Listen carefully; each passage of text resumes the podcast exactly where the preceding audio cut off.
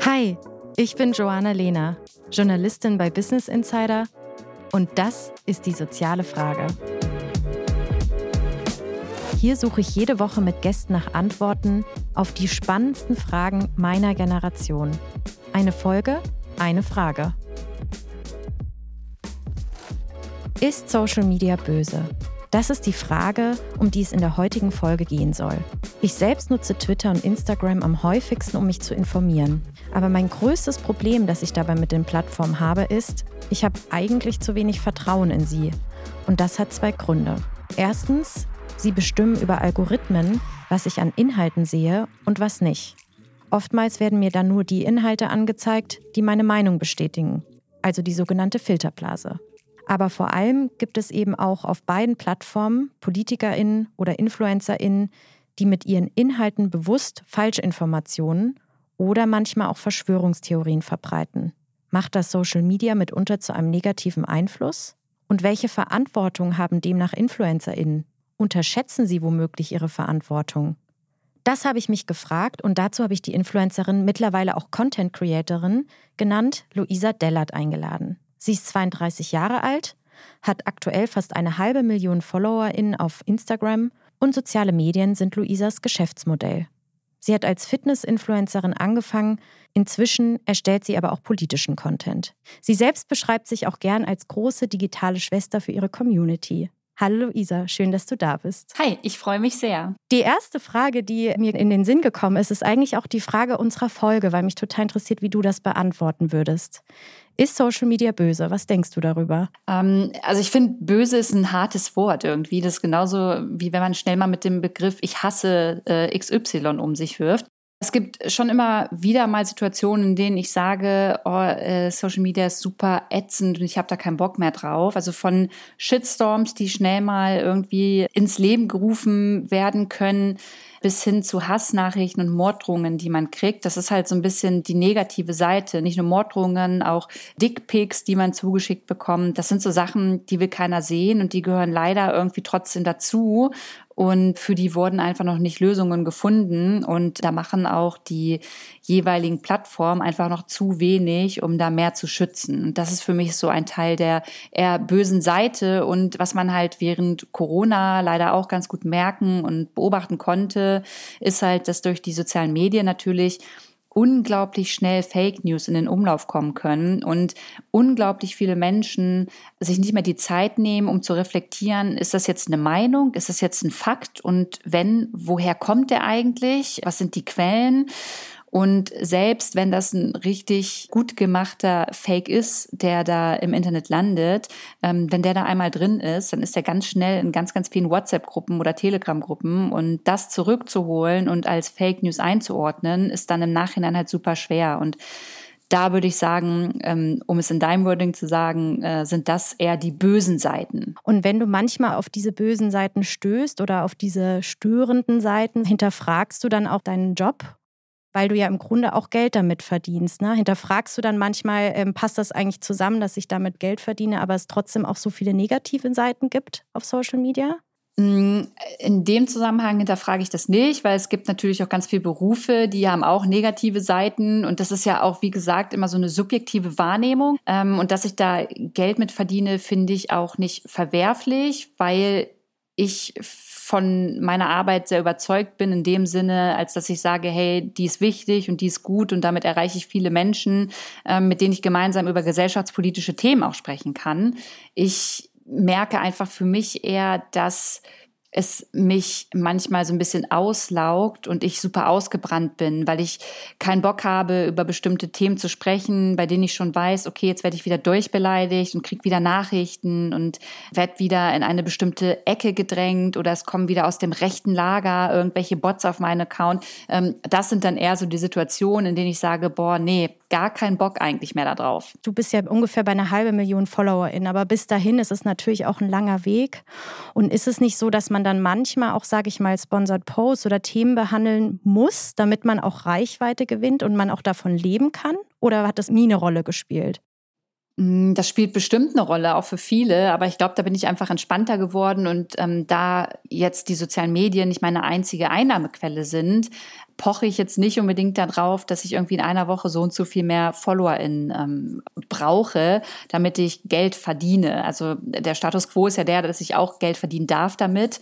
Ähm, und da bräuchte ich jetzt nicht noch mehr FollowerInnen. Also von daher mache ich mir da äh, überhaupt kein Stress. Aber natürlich hast du recht damit, dass das Geschäft auch so läuft und dass man sich da auch ganz schnell als Influencerin ähm, unter Druck setzen kann und dann immer schaut, muss ich noch mehr Content raushauen, muss der auch noch reißerischer, noch äh, vielleicht polemischer in irgendeiner Art und Weise sein, damit noch mehr Leute darauf aufmerksam werden, damit es noch mehr Menschen teilen, muss ich mich natürlich auch als Influencerin hinterfragen, inwieweit mache ich das mit und äh, wo hört es bei mir auf. Das ist vielleicht auch eine Überleitung, weil Social Media ist nicht vielleicht unbedingt per se böse sondern es sind eben auch oft dann Menschen, die dahinter sind, also die beispielsweise Hassnachrichten verschicken, die vielleicht auch irgendwo Falschinformationen in die Netzwerke reinkippen oder Instagram nutzen, um junge Menschen politisch in eine bestimmte Richtung zu beeinflussen und damit Social Media vielleicht auch in einer Art und Weise böse machen.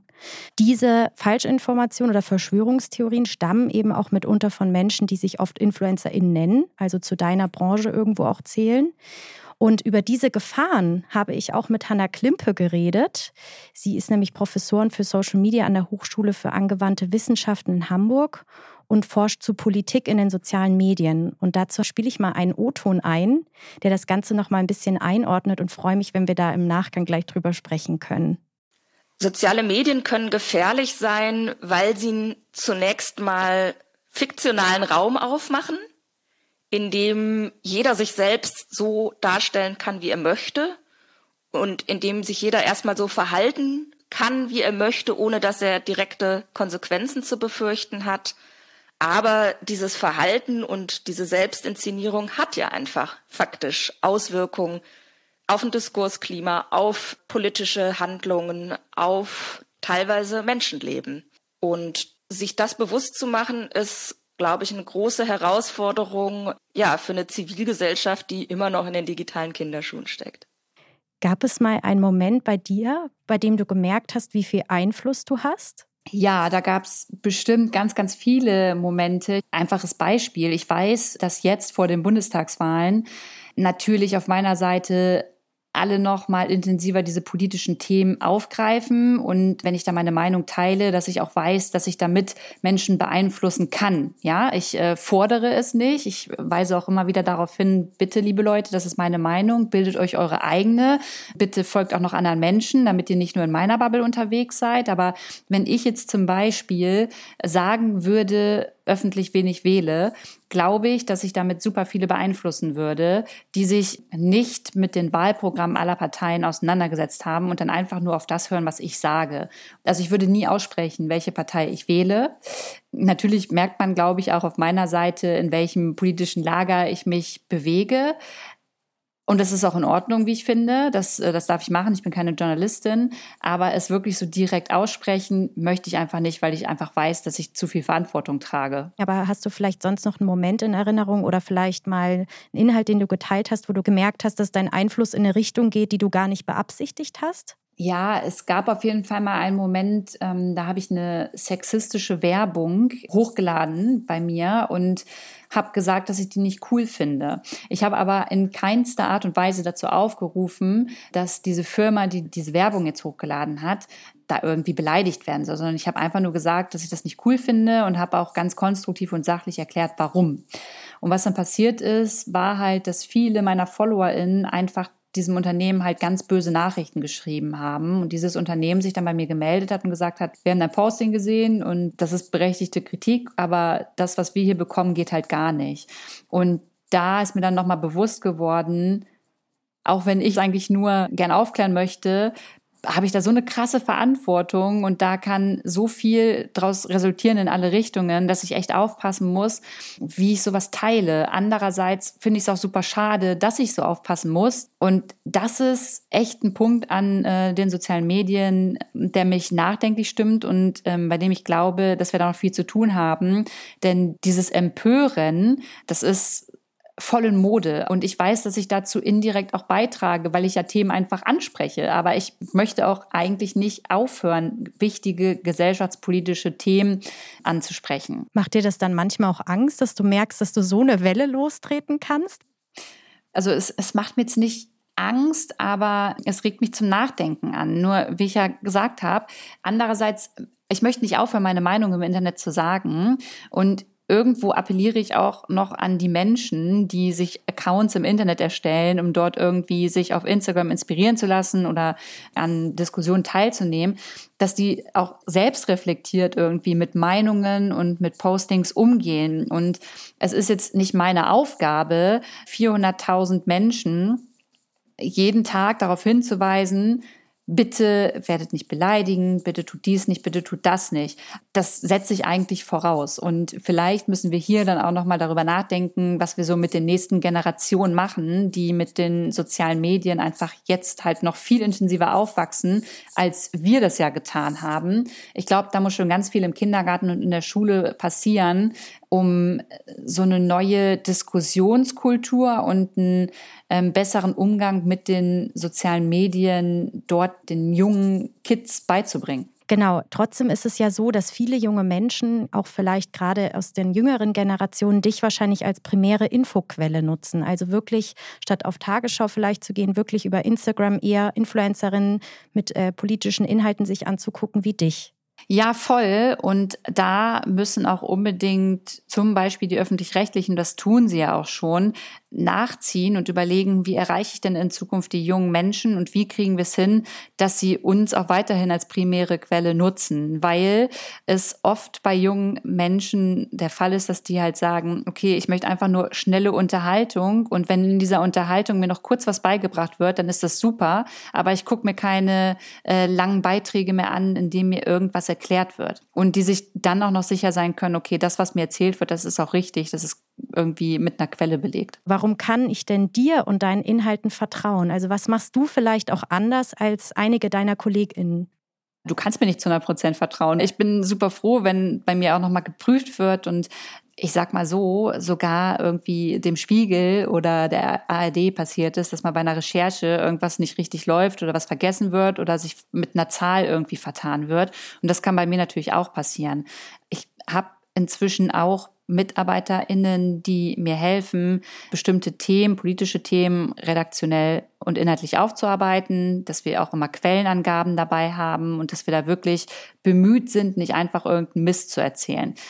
Was viele bei mir auf dem Account immer noch nicht verstehen, dass es einen Unterschied zwischen Postings gibt, die ich veröffentliche, die wirklich faktenbasiert sind und dann aber ich auch manchmal einfach eine Meinung habe zu etwas, bei der in der Meinung ich nicht tausend Quellen angeben muss. So und ähm, allein diese Unterschiede, äh, die kennen viele in meinem Alter überhaupt nicht und deswegen ist es super schwierig und deswegen ist auch ein großer Nachholbedarf, was halt diese Art der Kommunikation angeht und wie Leute einfach checken, was sie jetzt glauben können und was eben nicht. Also ich müsste eigentlich sogar bei mir mit dran schreiben, das ist jetzt Sarkasmus, das ist ein Fakt und das ist eine Meinung, dass die Leute das verstehen. Aber du hast eben auch ganz viel Faktenbasiertes. Ich habe auch gesehen, du gehst zum Beispiel ja auch auf Demos, beispielsweise von Leuten, die eben die Pandemie kritisiert haben oder die Regeln der Pandemie, redest mit den Demonstrieren, ordnest die Meinungen später aus deiner Sicht auch ein. Das ist ja aber eigentlich auch nicht mehr weit weg von Journalismus. Mhm. Du siehst dich aber trotzdem nicht als Journalistin. Nee, ich sehe mich nicht als Journalistin und bin auch keine, weil ähm, JournalistInnen die werden ja darauf geschult und die haben das gelernt und die haben da eine Ausbildung oder wurden ausgebildet, haben ein Studium gemacht und dann kommt jetzt auf einmal die Influencerin Lou und gibt sich da irgendwie als Journalistin aus. Das möchte ich gar nicht, weil ähm, ich damit auch niemanden, der oder die journalistisch arbeitet, auf die Füße damit irgendwie treten möchte. Aber ich werde halt von den Medien ganz oft so eingeordnet und dafür kann ich dann natürlich auch wiederum nichts. Und ich glaube, wie ich es mache, mache ich es eh nicht ganz richtig. Ähm, ich möchte aber auch keinen Presseausweis haben und ich möchte auch keine Journalistin sein, weil ich es mir schon nicht nehmen lassen möchte, mehr auch meine Lou-Meinung halt reinzubringen. Und wenn die Leute wissen, okay, Lou ist in diesem politischen Lager irgendwie zu Hause, dann wissen sie das und dann können sie sich überlegen, ob sie mir folgen. Ähm, sie müssen mir ja nicht zustimmen, aber als Journalist oder Journalistin, wenn du über Politik redest, ist es ja schon so, dass man immer möglichst neutral berichten sollte. Und das ist bei mir halt nicht immer der Fall und das möchte ich auch nicht einem Beitrag hast du mal gesagt, dein Anspruch ist es schon, möglichst neutral allen eine Stimme zu geben, zeitgleich. Ja, ich finde, das ist was anderes. Also ich kann ja trotzdem auch bei der Bundestagswahl jeder Partei ähm, den Raum auf meinem Account geben und über die Wahlprogramme sprechen, aber kann ja trotzdem letztendlich sagen, welchem Wahlprogramm ich am nächsten stehe oder welches Wahlprogramm ich am besten finde. Und ich weiß jetzt nicht, ob das jetzt jeder Journalist oder jede Journalistin genauso machen würde, wenn da irgendwie neutral die, die Wahlprogramme durchgegangen werden. Ich finde, das hat auch immer extrem viel mit Selbstvertrauen zu tun, die eigene Meinung wirklich in den sozialen Medien so zu teilen und sich auch angreifbar damit zu machen. Woher nimmst du diese Souveränität, deine Meinung so zu teilen? Und auch sozusagen zu wissen, okay, ich habe wirklich was zu sagen und das weiß ich auch und das trage ich nach außen. Woher nimmst du die? Kann ich dir gar nicht so ganz genau sagen. Weiß ich gar nicht. Also ich hatte halt zum Beispiel auch noch nie ein Problem damit, einfach Fragen zu stellen. Ähm, das ist ja auch sehr vielen gerade im, im politischen Bereich super unangenehm, weil sie das Gefühl haben, ähm, belächelt zu werden oder dass man selbst gar keine Ahnung hat mir war das halt immer egal, weil man kann ja mit jeder Frage auch irgendwie dazulernen. Und bei diesem Meinungsthema ist es einfach so, wenn ich meine Meinung im Internet sage, kriege ich natürlich auch ganz, ganz viele Gegenargumente und Menschen schreiben mir, die einfach anderer Meinung sind. Und ich bin da nicht eingeschnappt, sondern lese mir das durch und denke mir, ja, vielleicht ist da was dran und vielleicht kann ich meine Meinung einfach nochmal erweitern. Äh, vielleicht bleibe ich aber auch bei meiner Meinung und probiere anderen nochmal intensiver und detaillierter meine Sicht der Dinge zu, zu erklären und vielleicht trifft man sich dann irgendwo in der Mitte. Und es macht mir halt im Internet bis zu einem gewissen Punkt auch Spaß, weil ich halt daran nur dazulernen kann. Und das ist manchmal tatsächlich auch ermüdend, weil natürlich auch viel Scheiße dabei rumkommt und man auch oft irgendwie ähm, aus irgendeinem bestimmten politischen Lager dann beleidigt wird oder probiert wird, in kürzester Zeit die Deutungshoheit unter meinen Beiträgen so ein bisschen für sich zu gewinnen.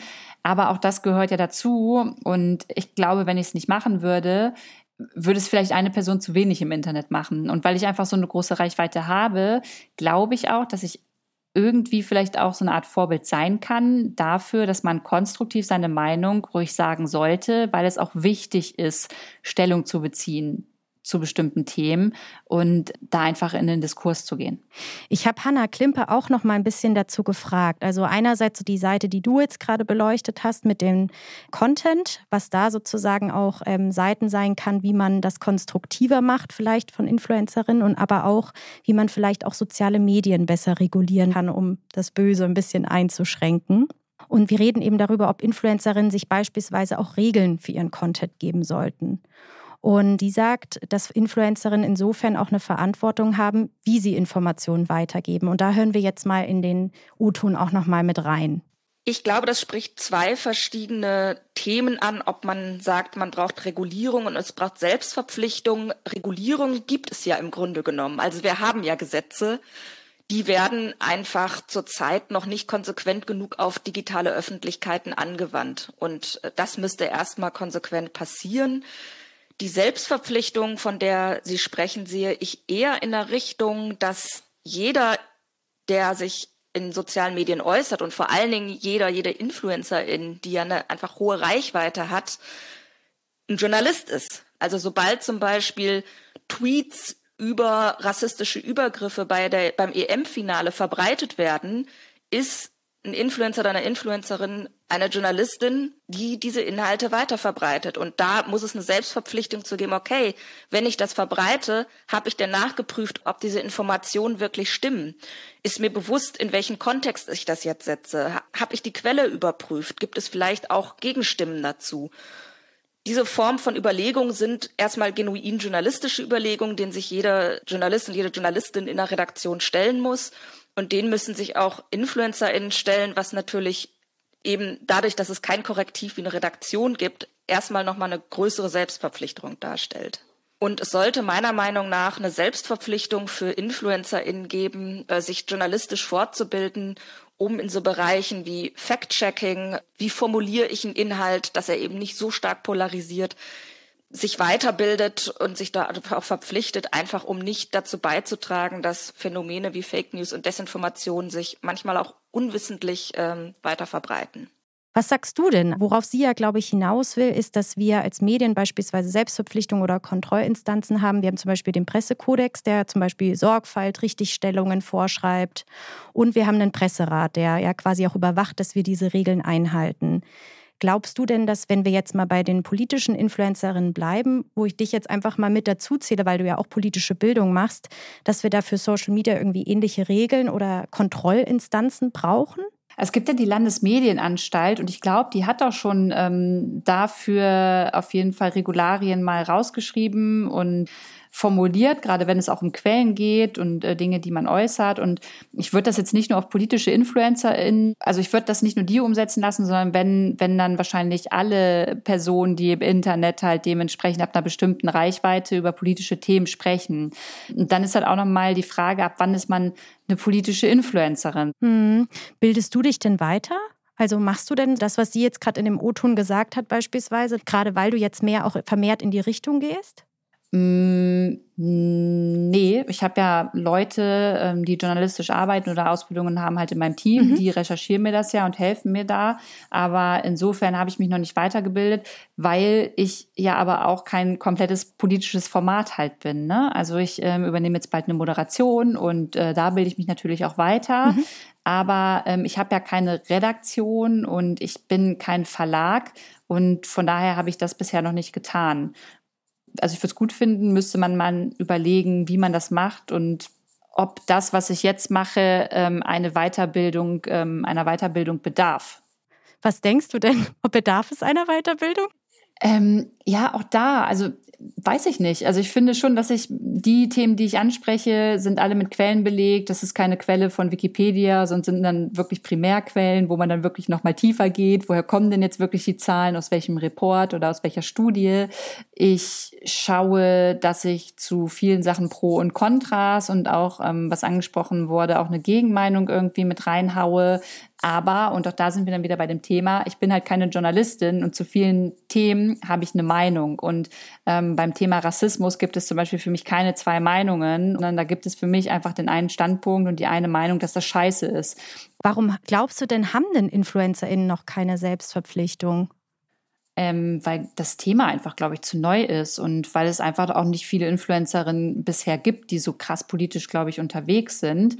Und ich glaube, das wird alles mit der Zeit kommen. Also alles, ähm, was im O-Ton gesagt wurde, wird definitiv kommen und wird auch umgesetzt. Und das finde ich auch gut und wichtig. Und äh, wenn es für mich jetzt irgendwelche Regularien geben würde, die ich unterschreiben muss und mich daran ähm, halten soll, dann mache ich das. Das ist für mich kein Problem und das ist eher besser, weil ähm, damit natürlich auch sichergestellt ist, dass die Leute dann den Personen auch mehr vertrauen können. Ja. Nur ist dann wieder die Frage, wer kontrolliert das? Gehöre ich dann mit irgendwie unter diesen, äh, unter diesen Kodex, äh, macht das dann der Presserat, bei dem dann eingereicht werden kann irgendwie, dass ich jetzt irgendwas verzapft habe. Also wer kontrolliert das? Weil ich bin ja dann immer noch keine Journalistin, sondern eine Influencerin und der Presserat interessiert sich nicht für Influencerinnen. Mhm.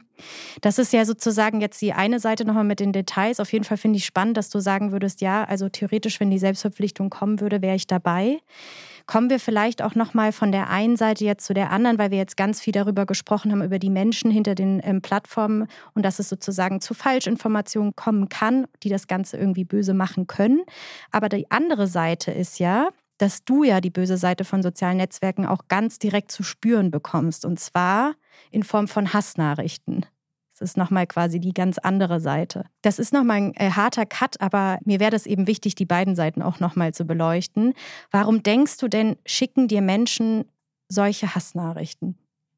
Ja, wenn ich das, äh, wenn ich das zu 100 Prozent wüsste, äh, dann, dann, das wäre gut, wenn ich das wüsste. Dann könnte ich damit auch vielleicht nochmal anders umgehen oder Menschen da auch nochmal anders abholen ich glaube einfach, dass natürlich das Internet dazu beiträgt, dass diese Hemmschwelle, eine Beleidigung rauszuhauen, einfach viel, viel niedriger ist, als wenn ich auf einer Hausparty das jemandem ins Gesicht sagen würde. Und diese Anonymität im Internet, die man da ja irgendwo besitzt, die gibt, glaube ich, jeder einzelnen Person auch irgendwo so ein, so ein gewisses Machtgefühl, weil man das Gefühl hat, man kann alles machen, was man möchte ohne mit den Konsequenzen rechnen zu müssen. So wie das früher in Playstation-Spielen abgelaufen ist, wo man sich austoben konnte, wenn man irgendwie äh, mit dem Auto gegen irgendein anderes Auto gefahren ist oder andere Dinge getan hat, für die man nicht bestraft wurde, würde ich das jetzt so ein bisschen auf die, in die sozialen Medien projizieren, ja, in denen es auch keine krassen Regeln gibt, sondern man das Gefühl hat, man kann alles machen. Und ich glaube, dass einfach das auch dazu beiträgt, dass dieser Hass im Internet zunimmt,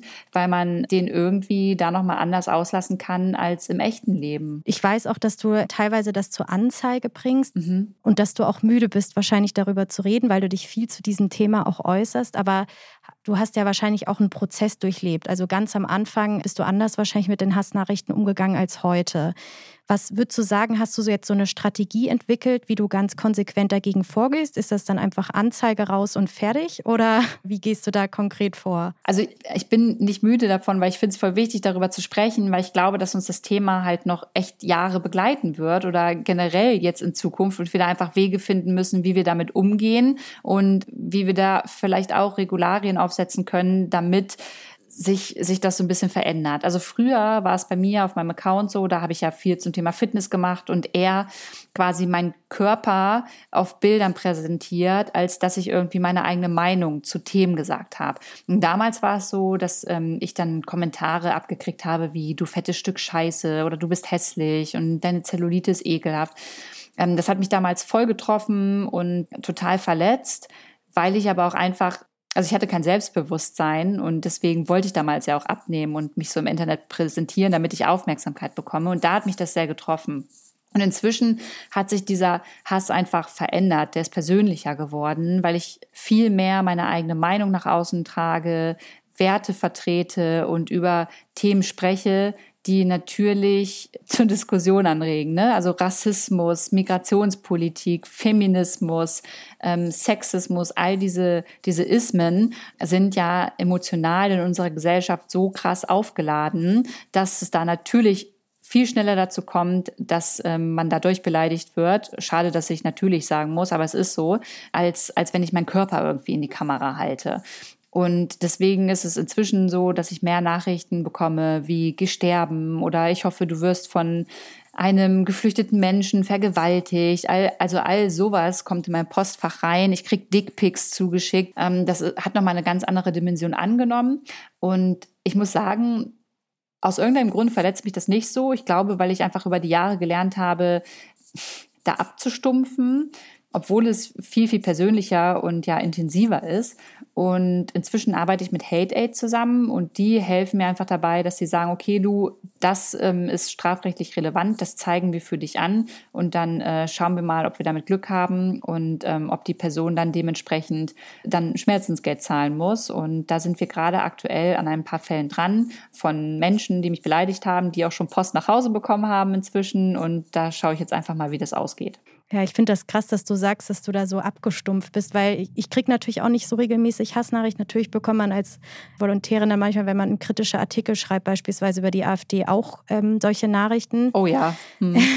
Aber ich finde das krass, dass du sagst, dass du da so abgestumpft bist, weil wenn ich das höre, das trifft mich nur alleine, wenn du das gerade auch sagst, einfach. Mir stellen sich da irgendwie alle Haare auf. Wo ziehst du denn da persönlich aber eine Grenze? Also ab wann du Nachrichten meldest und ab wann nicht?